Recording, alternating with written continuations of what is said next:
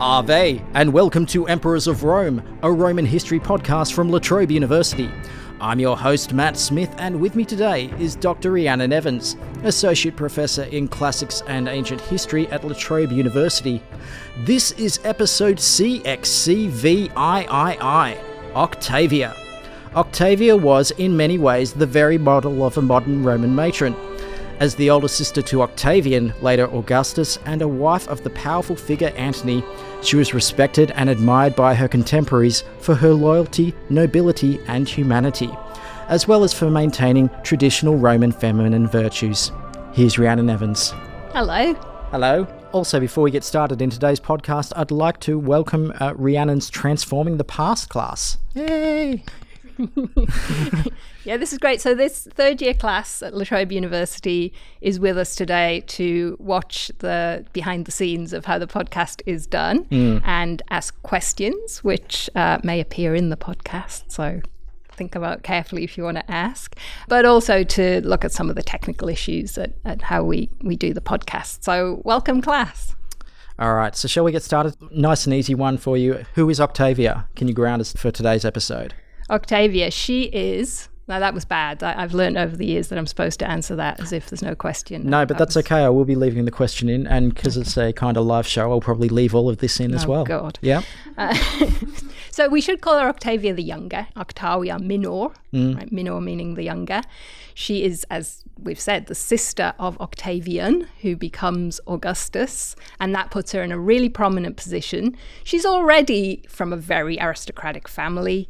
So her mother is a niece of Julius Caesar, her mother Atia.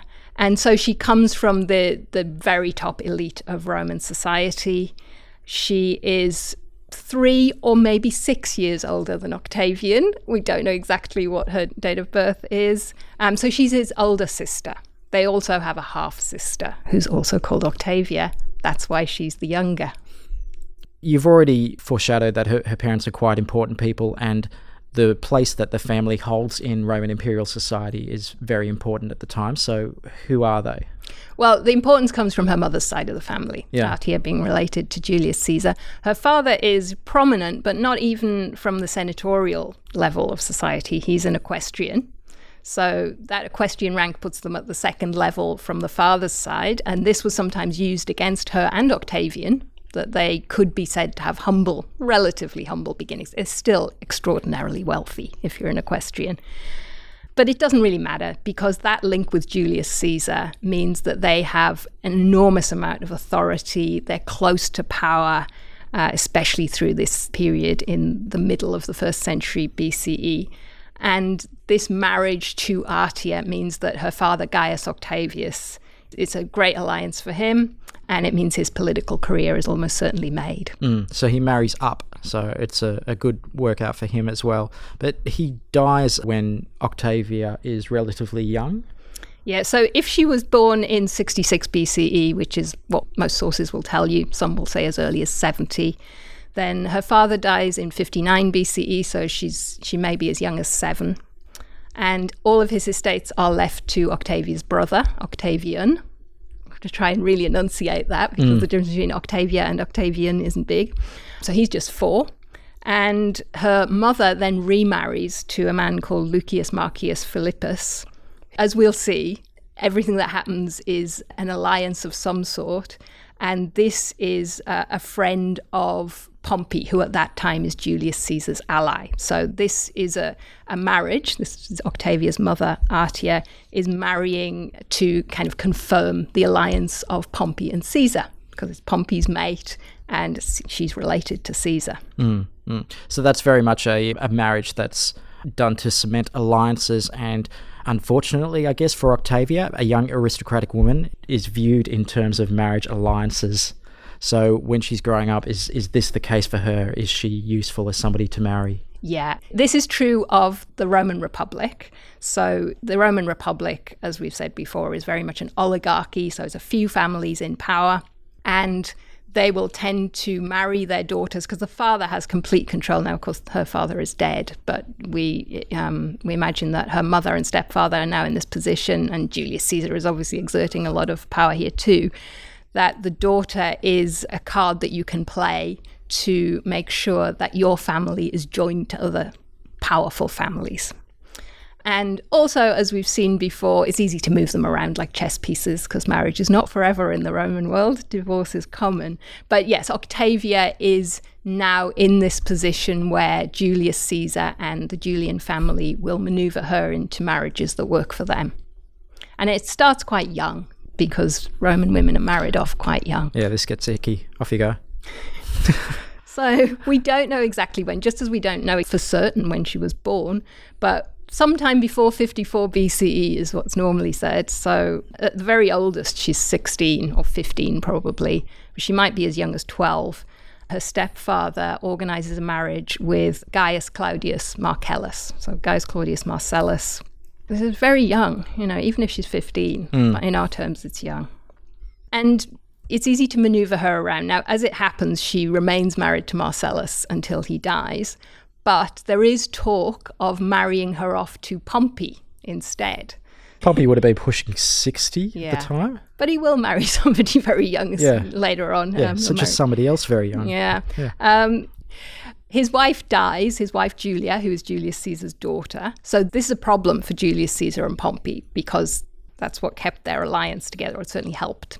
So Julius Caesar proposes that Octavia be divorced from her husband it seems quite heartless, doesn't it? And married off to Pompey. We're told about this in Suetonius, so Suetonius' life of Julius Caesar.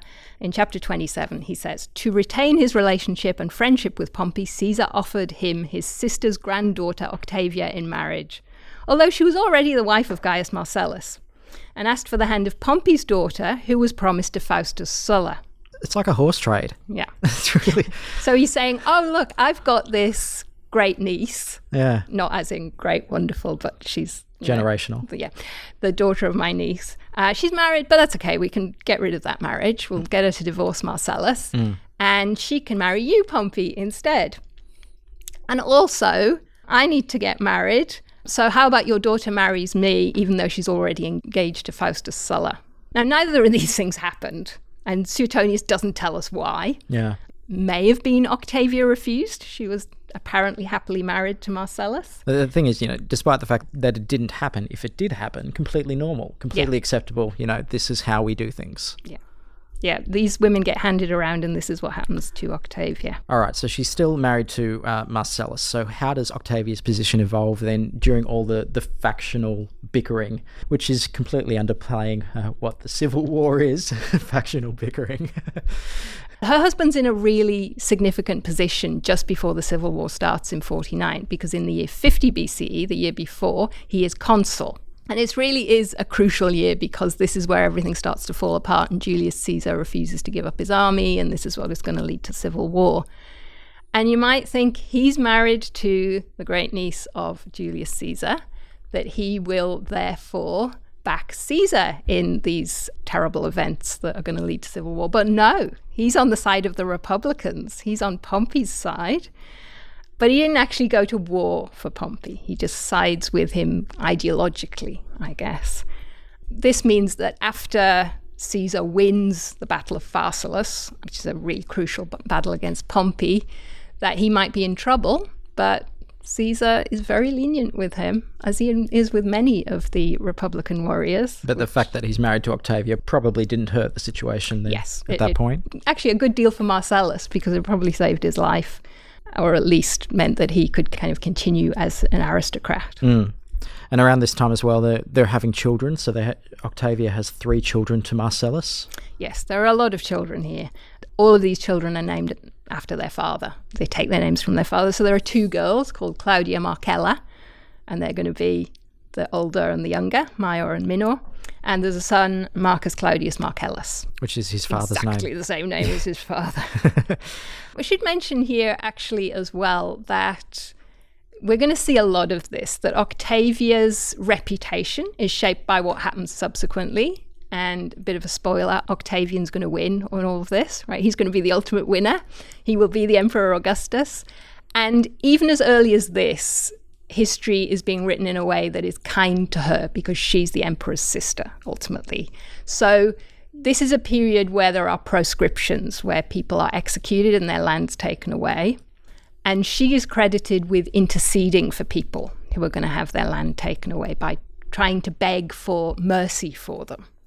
Whereas another woman we've looked at recently, Fulvia, she is credited with desperately trying to get this land, and she's one of these women who's on the losing side in the propaganda war or the rewriting of history war. So Octavia's already getting a good sheen during this period, at least in slightly later history. Mm, mm. So there's revisionism going on. That's what I'm trying to say. So Octavia's husband Marcellus dies uh, in May 40 BCE. No suspicious circumstances or anything like that. I'm going to assume it was just old age. Octavian, at this point, is now ostensibly in charge of the family. He's the senior male in the family and can go, Oh, look, my sister is single and ready to go. I can use her as a useful alliance, much like my great uncle Julius did before me. So, yeah, I find Octavian increasingly terrifying. He's 23 at this point, and he's exerting all of this power in the family and over the Roman world. And he seems to have no limit to his ambition and arrogance, I mm. would say. Yes, he wants his sister to be useful. And so, who is free and single and needs to be free and single and ready to mingle? Mm. Well, none other than Mark Antony. He's doing a lot of mingling at the time, I think. This is going to be his fourth marriage. But Antony doesn't have to be divorced in order for this marriage to take place because his wife Fulvia had conveniently died the same year. Mm. I think probably by natural causes as well. So we say Octavia is uh, is available to be married, but she's actually still in the mourning period from the death of her husband Marcellus and pregnant with their last child. Yes. So, so actually, when we said earlier that she had three children, she didn't at that point. She's still working on the last one. This will be what Claudia Marcella Minor. Yeah, exactly. Yeah. So she's pregnant, so she needs to get special permission to kind of jump the mourning period, and she does, and yeah. it's special permission from the Senate. Divorce is fine, but getting married again when you're recently bereaved, but, not okay. And Mark Antony did not have to get permission. All right. So this is another one of those double standards. The permission has to be granted for women. And it's because of all of this concern about the legitimacy of the child. Mm. And even if she weren't pregnant, well, what if she was and we didn't know yet? Something like that. Yeah, so you have a nine month mourning period. 10 months because the Romans well, okay. do. No, they, yeah, yeah, yeah, yeah, they do inclusive counting. Yes, yeah. yeah. A 10 month mourning period, but that's officially to, you know, make sure any birth that happens belongs to the previous husband. And this is an issue with this family, isn't it? Because this will happen when Octavian marries Livia but they marry before that, and she is still pregnant with her second son. Her husband's not dead, she's been divorced from him, so she can marry Octavian. Mm. And there's rumors forever that that child is Octavian's. Okay, so second marriage is to Antony. Uh, she's got uh, two slash three children. You've now got a massive quote here from Plutarch. Is this just you sledging Plutarch? Yeah. uh, so Plutarch well, none of our sources is particularly close to this time period. Plutarch is uh, a good hundred years later, writing in Greek, writing biographies, and this is from the life of Antony. Mm-hmm. So I think we've mentioned before that we don't get biographies of women, but the life of Antony touches on a lot of women because he's married so often. Uh, so, much as Antony himself does. Yeah. So a lot of what we know about Cleopatra is from Plutarch's Life of Antony, and a lot of what we know about Octavia is from Plutarch's Life of Antony. This is what Plutarch has to say, and watch out for the mistake. So, Octavia was a sister of Caesar, that is, Octavian Augustus, older than he, though not by the same mother. For she was the child of Ancharia, but he by a later marriage of Atia. Caesar was exceedingly fond of his sister, who was, as the saying is, a wonder of a woman. Her husband, Gaius Marcellus, had died a short time before, and she was a widow. Antony, too, now that Fulvia was gone, was held to be a widower, although he did not deny his relations with Cleopatra. It's already on. He would not admit, however, that she was his wife, and in this matter his reason was still battling with his love for the Egyptian. Everybody tried to bring about this marriage for they hoped that Octavia, who besides her great beauty had intelligence and dignity, when united to Antony and beloved by him, as such a woman naturally must be, would restore harmony and be their complete salvation. So, what that means is that if this marriage takes place, then that potentially means that Octavian and Antony won't end up at war with each other. That's what that is glossing over. There's also the inference that Octavia is going to kind of bring him under control, She's bring going him to to heel a reform bit. him. Yeah. All he needs is the love of a good woman. Make an honest man out of him. Yeah. Whereas Fulvia, his previous wife, had been depicted as a bad woman, and Cleopatra, as you can tell there, even though Plutarch is kinder to her than a lot of ancient writers, he's still calling her the Egyptian. You know, he has to battle his love against her like she's this siren who's drawing him the wrong way, whereas Octavia might direct him the right way, is the hope. Just a sidebar though, calling her Egyptian might be an insult considering she'd probably consider herself Greek. Yeah, yeah, I think it is. Accordingly, when both men were agreed, they went up to Rome and celebrated Octavia's marriage, although the law did not permit a woman to marry before her husband had been dead 10 months. In this case, however, the Senate passed a decree remitting the restriction in time. That's where we get a lot of that information from Plutarch's Life of Antony, chapter 31. Okay. So, the mistake? What was the mistake? Oh, you're asking me. Ah, she does this to me. She quizzes me during the recording of podcasts, and I edit all of it out so I don't sound stupid. Um, Or uh, did anyone else spot it indeed? I think the mistake was that he says Octavia, older sister, not of the same mother. Yeah, exactly. All right, she's not the child of Ancharia. That's Octavia the elder. It's I don't know whether you're going to let Plutarch off the hook because they've got the same name. I think it's shoddy research. we know he's wrong because of all of the other sources that tell us that she was Atia's child, this is his full sister, and there was another sister who was the half sister. All right. So, what can you tell me then about the happy marriage of Antony and Octavia? Well, people are cynical about this, and I think because of the outcome, it's going to fall apart, folks. Cleopatra will win. But you could read this as a purely political marriage, but it does seem as if, certainly in terms of ancient Roman marriage, that it is relatively happy at first. Hmm. So, one of the ways that the Romans judge the success of a marriage, which we might not necessarily, is are there children? Well, there are children.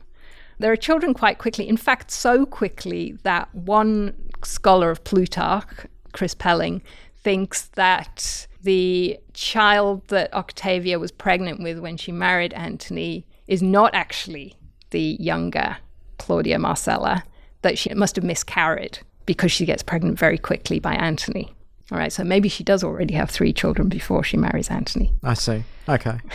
and just keep changing my mind on that. So there will be children as a result of this marriage. Antony celebrates the marriage in uh, a very official way, although I wouldn't mind having my romance celebrated in this way. He puts out coins with both of them on it. I realize it's a political statement. It bolsters him politically to be attached to the Octavian family. Gold, silver, and bronze coins are issued all over eastern cities. So this is where Antony has power in the east. Octavian really has the west sewn up in Italy.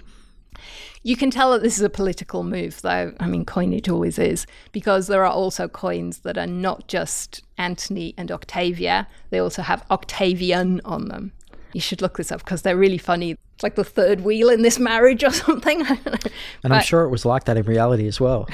maybe. Yeah. This may mean that Octavia is the first Roman woman ever on a coin.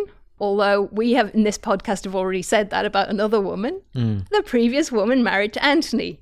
Fulvia may be the first woman on a Roman coin, but it's debated whether that's some kind of personification or it actually is Fulvia. It's also debated about, you know, who's actually putting the coin out. In the case of the Fulvia coins, it was likely the local Yeah. coin manufacturers who were deciding, you know, let's celebrate our great Antony here and put his wife on the coin as well. Whereas these ones probably came directly from Antony, you know, mm-hmm. put my wife on the coin, Yeah. kind of thing. and celebrate the developing pact mm. between Octavian, the heir of Julius Caesar, and Antony. Because Antony is based in the east, she travels with him to his huge villa in Athens. And she's got a lot of kids to look after now because not only does she have her own three children by Marcellus, but also Antony's two sons, Antyllus and Iullus. And then there are two daughters that she and Antony have together, who are both called Antonia. Antonia the elder and Antonia the younger. Hold on to Antonia the younger because she'll be important. Antony has gone off to fight the Parthians way out east by the time the second daughter is born. And I do think, from the meagre evidence we have, she spends two winters. So Antony's only going to fight in the summer, as is the Roman way.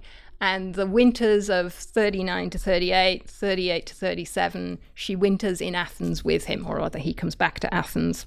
And much as I am sometimes cynical about our sources, they all describe this as a very happy period for Octavia. So she and Antony during those years, 39 to 37, are happy. In addition, maybe to make this even happier, she is recognized as a goddess in Athens, which is also great. She's kind of assimilated to the goddess Athena Polias, so Athena of the city. In the Greek East, she's never recognized as a goddess in Rome, of course, because you don't do that while people are alive. She is really politically active as well during this period. So, as well as possibly being happy families for these years, she is really instrumental in bringing about the official pact between Octavian and Mark Antony. It's called the Pact of Tarentum because it was negotiated in southern Italy, in Tarentum. It extends their previous pact by five years. Their pact is called the Triumvirate, the group of three men. There's a third man there, Lepidus, who we don't talk about that much, but he is in there. And she managed to get this extended by apparently sweet talking Octavian's friends to bring Octavian round to it. So even though she's his sister, she apparently needs to negotiate or talk to uh, his friends Agrippa and Maecenas, who are kind of Octavian's two best buddies. And she also negotiates more ships for Octavian, so this is quite practical. It's not just on a level of being a mediator. He needs ships to go off and fight Sextus Pompey, the son of Pompey. And she also sort of looks towards a future pact, getting Octavian's baby daughter, she literally is just a baby at this point, betrothed to Mark Antony's son, Antyllus. Mm. This marriage is not going to happen, not because they decide not to have it, but because Antyllus is going to get killed off before it can happen. So she's doing a lot. She's pretty active, mm, looking after a lot of children. And it's not just looking after, she's responsible for their education. That's part of the Roman mother's role. So she's very significant in their lives, and she is really maneuvering in Roman politics. So we're going to get back to this later about how all of this makes her the very model of a modern Roman matron. But you're looking after children, you're advocating on behalf of your husband's interests as well as your family's interests, I guess, as well cementing alliances mm. just by the fact of who you're marrying. Yeah, but it's pretty clear with Octavia that it's more than just the fact of being married cements that alliance. She seems quite active in mm. it, in as much as a Roman woman can't have official power. But, you know, when people talk about the power behind the throne, she's exerting that. They usually mean that in a negative way. Yes. And in all of this, I mean, I'm going to keep saying this just because I think it's so true. She is advocating for her husband, Mark Antony, She's doing very similar things to what his previous wife Fulvia did, but she absolutely gets a gloss put on what she does because she's Octavian's sister and he's the winner in the war. Yeah, Whereas Fulvia yeah. was seen as a manipulator, scheming behind the scenes. Octavian never gets painted like that. So the, their reputations are very different for doing very similar things. No, well, if I go back through that previous Plutarch quote, uh, she is a great beauty, had intelligence and dignity. Uh, and later on, we've got uh, Octavia being toasted as a marvel of womankind. Yeah, loads of superlatives for Octavia. He loves her. Yeah. Uh, so when Antony begins, or he's already begun, uh, his infamous relationship with Cleopatra, it changes Octavia's position and her standing, and it, it's much more unclear who she should be acting for in the interest of, because you know previously, as you've just said, she acted for Antony's interests and represented him, advocated for him as would be expected. But when Antony seems to be having a falling out with Octavian, what position does that put her in? She seems to continue to regard herself as Antony's wife and to advocate for him. This is really happening in the mid 30s. So the last date I mentioned was 37. So this is when the Pact of Tarentum occurs. And then as we get further through the 30s, it's all a bit of a grey area, but you know, ultimately by 32, Antony is going to have be solidly with Cleopatra. So there's a five year period where he's moving towards Cleopatra.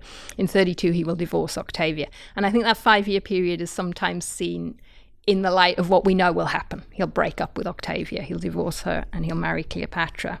But during this time, Octavia continues as his dutiful wife and to act publicly for him, to supply him with troops for the Parthian War in 35 BC. That's what she's doing, which is, you know, you might not imagine a woman being involved in military affairs in this way. She gets as far as Athens, and a lot is made of this in our sources. In Athens, she receives a letter from him saying, Go back, I don't need you. So, kind of turning her away. I question whether this is an outright rejection. It would be strange of Antony to let her come further east into the war. That happens sometimes with married women, but very rarely and usually later. Oh, I read that as leave Athens. Mm, I think all we hear is that she's told to go back, so not go further. Mm. Yeah, she does return to Rome, though. You're right. So yeah, yeah. That, that's how I read that. Yeah, you know, so to, I, I, don't to, want you in my house at all. I don't think it's that explicit. it's a time clearly where she is acting as she has been, but he is starting to break away from her. Mm.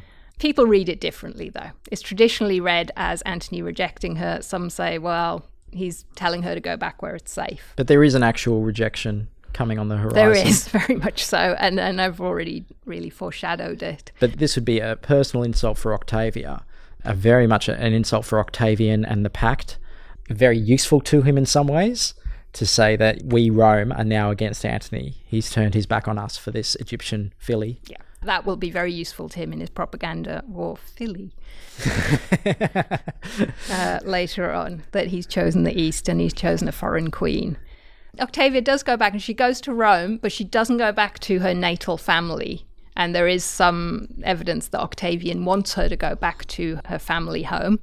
She goes back to Antony's home in Rome, and that's really important, which house she's in. And she continues to look after his children, and look after his home until 32 when he divorces her and evicts her from his house. So that is final. She's no longer Antony's wife. Mm. He then marries Cleopatra. He has already recognized his children with Cleopatra. He's really dilly dallied during that period. He's not technically married to Cleopatra. He's kind of got a foot in both camps, which way he could go. And that's the decisive moment. And, you know, within a year, there will be full out war with Octavian. He's going to be dead in two years. So, besides having his older sister and eight children turn up on his doorstep, how does this affect Octavian and how does he use it? You make it sound like advantage. she turns up desperate. I think when you're followed by eight children, anything you do is desperate. Those children are pretty much all going to be useful to him in some way, yeah. even if he's getting rid of some of them. Everything we're told about Octavian is that he shows her a great deal of honor. That Six he, children, sorry. Well, anyway, keep going. He admires her. If you were cynical, and I am, he uses her to his advantage in his propaganda war with Mark Antony. So, very broadly speaking, everything Octavian does shows him as the champion of Italy and of good, upstanding virtue Whereas Mark Antony is off on the Nile having luxury banquets with Cleopatra amongst all of these foreign gods and these foreign ways. This is how Octavian depicts it. And into that, he puts Octavia as this ideal Roman matron. Right? Antony has rejected the kind of flower of Roman womanhood for this wrong, uh, bad woman out east, this temptress. Uh, so that plays very well for Octavian. I'm sounding cynical about it. I mean, Octavia's actions do actually support the fact that she fitted into the model of Roman womanhood. She's a mother. She continues to look after children who aren't even her own. She didn't have to do that. She takes them in. She continues to be a faithful wife even after she's being rejected by Antony. We might see aspects of this as being a doormat, but for the Romans, that was the correct behavior for a Roman woman. And he gives Octavia, this is Octavian, gives her, her and also his wife Livia several privileges in the mid 30s, in 35 BCE. And the chief one is called Sacrosanctitas, which means no one can insult them.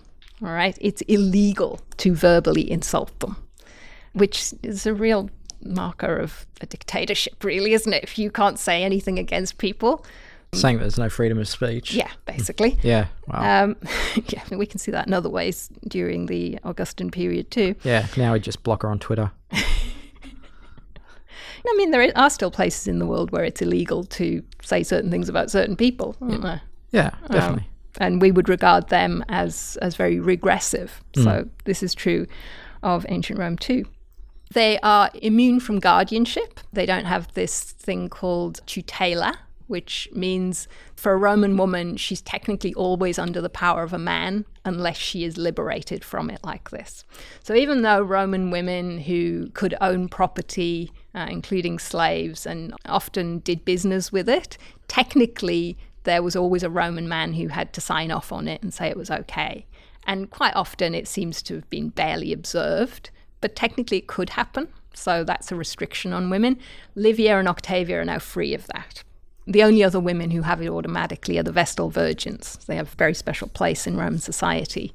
They're able to manage their own finances, and this is important. This is a big freedom for Octavia, and as we'll see, she seems to have made use of that. It makes her independent of both Antony, because this is before their divorce, and Octavian too. So he's now the most important man in her family and has been for a while, but Octavian has set her free from that.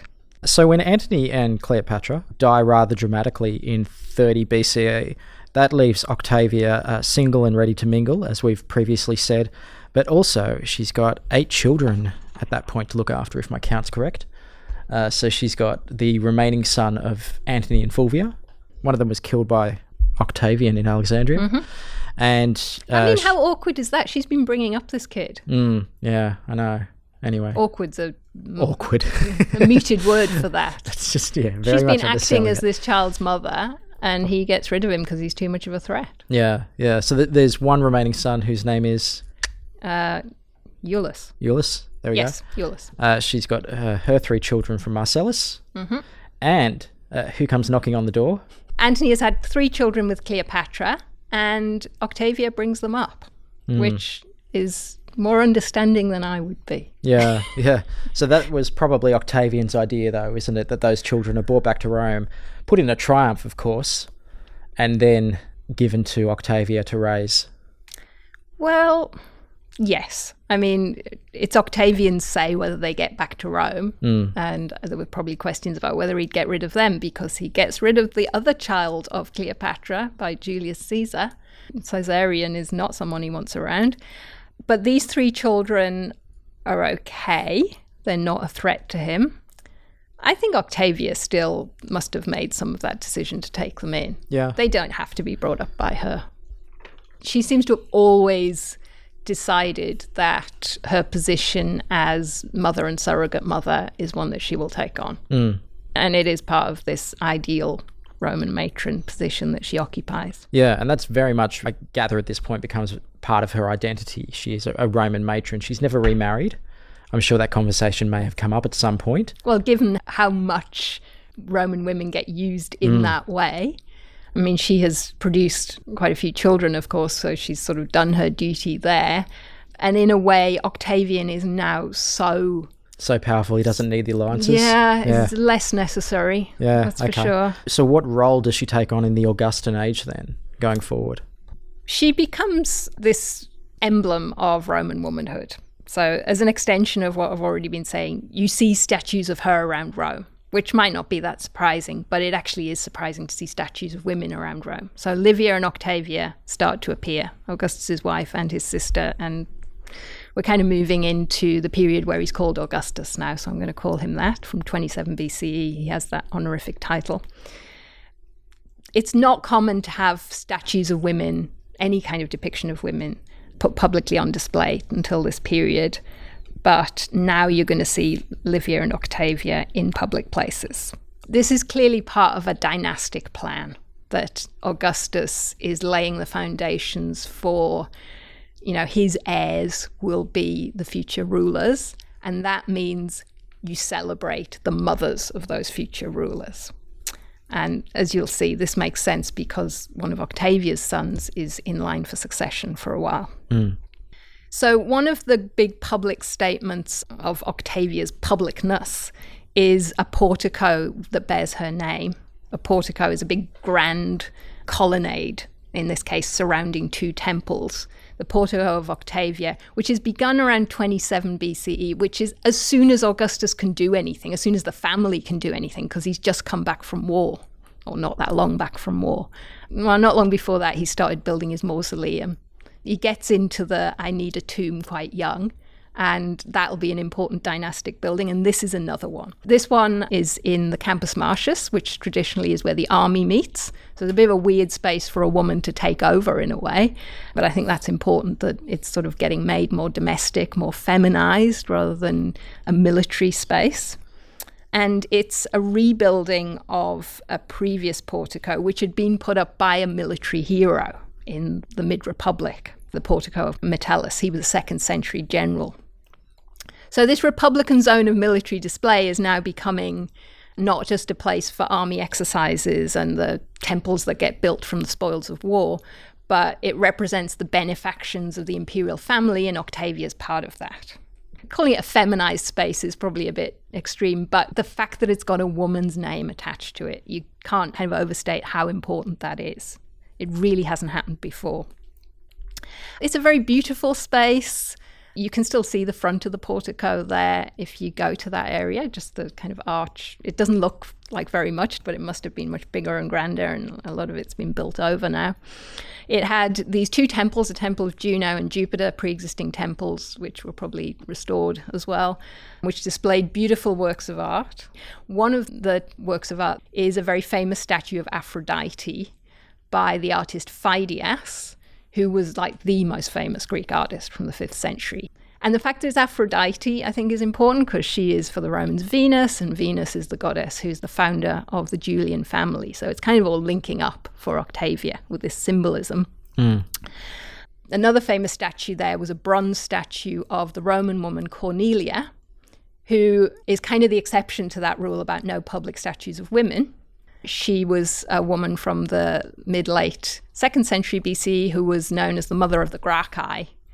And she was the previous ideal Roman woman. She had 12 children. She only got married once and she never got married again, even though she had really good offers. Octavia is kind of linking with these various aspects of femininity here. I can see also how, you know, Octavia would be the inheritor of that yeah. sort of legacy, Of that, that role in Rome. The portico also contains two libraries, so a Greek and Latin library, which are dedicated to her son Marcellus after he dies. Also nearby, Augustus was already building a theatre, but he calls that the Theatre of Marcellus as well. This whole complex is about Octavia's family, really. Mm. Some ancient authors said it was actually built by Augustus, nothing really to do with her. But even if you believe that, it's clearly useful to attach her name to it, mm. at the very, very least. Let's talk about Marcellus because we've brought him up already. Now, that's one of the sons of Octavia and Marcellus mm-hmm. Senior. Indeed, the son. Yes, the son. And at one point, uh, Augustus considered him his heir, didn't he? Mm-hmm. Big deal about that, but it didn't come about because Marcellus died of natural causes. And this hit Octavia rather hard, which you would expect, really. Yeah. So Marcellus is definitely the heir, and we know that because Octavian has married him to his one and only child, Julia, his only natural child. He's definitely preparing him for succession. He dies after an illness in 23 BCE, and he's just 19 years old. So it's very sad. He's the first person to go into that mausoleum of Augustus. And yeah, there's no doubt that this would have been very difficult for Octavia, and we have a little anecdote about just how she is still affected by this in the subsequent years. The story comes from uh, a biography of Virgil, the poet Virgil, from the 4th century CE, which means I don't know how reliable it is, it's quite late. It's by Donatus. And in chapter 32, Donatus says, Much later, when he had, he is Virgil, he had refined his subject matter, and he's writing the Aeneid at this point, his most famous work. He finally recited three whole books for Augustus the second, fourth, and sixth. so, no concern for narrative there. well, yeah, they're the most famous books in some ways. The second is The Fall of Troy, the fourth is The Tragedy of Dido, and the sixth, well, Donatus tells us this one because it is out of his well known affection for Octavia, who, being present at the recitation, is said to have fainted at the lines about her son. You shall be Marcellus. That's Aeneid 6, um, line 884. In Book 6 of the Aeneid, some of the students here will have read the Aeneid and know this. There's a parade of future Roman heroes in the underworld. Aeneas goes to the underworld and he sees all these souls who are going to be reborn as Roman heroes. And Aeneas' dad points to one of them because his dad's dead in the underworld and says, You shall be Marcellus. All right, so that's the future potential glory of the Roman Empire who so cruelly was taken away. This incident where Octavia faints dramatically has often been painted. The French seem to have loved painting this. So there's a painting by Ingres and there's a painting by Taillasson. There's a German one I like by Angelica Kauffmann. It's always with Octavia fainting away. And one of her maids is kind of giving Virgil the evil eye and saying, What have you done? Uh, idea. It's clear a dramatic incident that gets kind of revived over the years. But having said that, she seemed to be quite fond of the verse. We've got here what she orders 10,000 sesterces to be granted to Virgil for each of the verses. Yeah, which is a lot of money. Yeah, it is. Does it mean for each line of the poem from the second, fourth, and sixth books? Because that's a lot of lines. Depends um, how long she was unconscious for. Anyway, she's got a lot of money. She gives him a big reward for writing about Marcellus. The other child, which we should mention at the moment as well, is uh, Claudia Marcella, major or minor? Major, the bigger one, the elder one. Okay, so she's married to Agrippa. She is. Yeah, so remember, Agrippa was Octavian's right hand man. But she gets moved around. She's divorced from him so that Julia can marry Agrippa, Augustus's daughter. So Agrippa can be made more important, that he can be moved in as kind of central to the family. So, given her position in the imperial family, her, her death must have been quite the public event. I don't want to say that Augustus can weaponize, but he can make the most of hmm. this kind of platform. He can use Octavia in her life and her death to his advantage. Yeah, and probably loved throughout the empire too, given that she'd spent time in the east with Antony. Hmm. So she dies of natural causes. I feel like this is the only podcast where we've said natural causes so many times for deaths. In, uh, like her birth, we don't know exactly when, 11 or 10 BCE. Well, we'll get to how we calculate that in a moment. She is also buried in the mausoleum of Augustus, right next to her son Marcellus. And in fact, their epitaph is on the same block of marble. And it just says Octavia, sister of Augustus, as indeed his says, son in law of Augustus. So it's all in relation to him, what's written on their tombs. There are huge funerary honours, though. She is given a big send off. Traditionally, this had not happened for Roman women, much more muted for women than for men. And you're not going to see it again until Livia dies, which is about four decades later. Dio Cassius, Book 54, Chapter 35, says When his sister died, he, Octavian, caused her body to lie in state in the shrine of Julius. So, initially in the temple of the divine Julius Caesar. And on this occasion also, he had a curtain over the corpse. He himself delivered the funeral oration there. This is a big deal, talking to the public. And Drusus delivered one from the rostra. That's Drusus, who is son of Livia, Augustus's wife. For the mourning was publicly observed, and the senators had changed their dress. Her body was carried in the procession by her sons in law, of whom Drusus was one by then. But not all the honours voted for her were accepted by Augustus. Even though the funeral itself was an enormous operation, there's often this idea that you don't give, especially to women, all of the honours that the Senate's prepared to, just to show a little bit of Modesty. yeah, exactly. I think that's what's going on there. So the reason we don't know exactly the year is that we get the date from Suetonius, who in his Life of Augustus says that, is uh, again from the position of Augustus, he lost his mother during his first consulship and his sister Octavia in his 54th year. It just depends how you calculate when his 54th year was. He was born in 63. Roman inclusive counting makes it difficult. It's 11 or 10. Hmm. As we said earlier, she's survived by a number of children. Mm-hmm. Possibly most importantly, she's linked to the rest of the Julio-Claudians quite strongly, isn't she? She is. So, in a way, it's not surprising because they all marry each other. So, So Practically somewhere in there, you're going to get a link. Yeah. So the Claudian part of that family comes from Livia. The children of her first husband, mm. um, Tiberius and Drusus. I've already mentioned Drusus gave a funeral eulogy for Octavia, and that's because he is her son in law. He's married to Antonia the Younger. Drusus is the brother of the next emperor, Tiberius. Okay, so they were married in 16 BCE. Octavia's still alive at that point. And through this younger daughter and the marriage to Drusus, she is then the ancestor of three emperors. She's the grandmother of Claudius. Claudius is the son of Antonia and Drusus. She's the great grandmother of Caligula. Claudius's brother Germanicus is the father of Caligula. And she's the great great grandmother of Nero.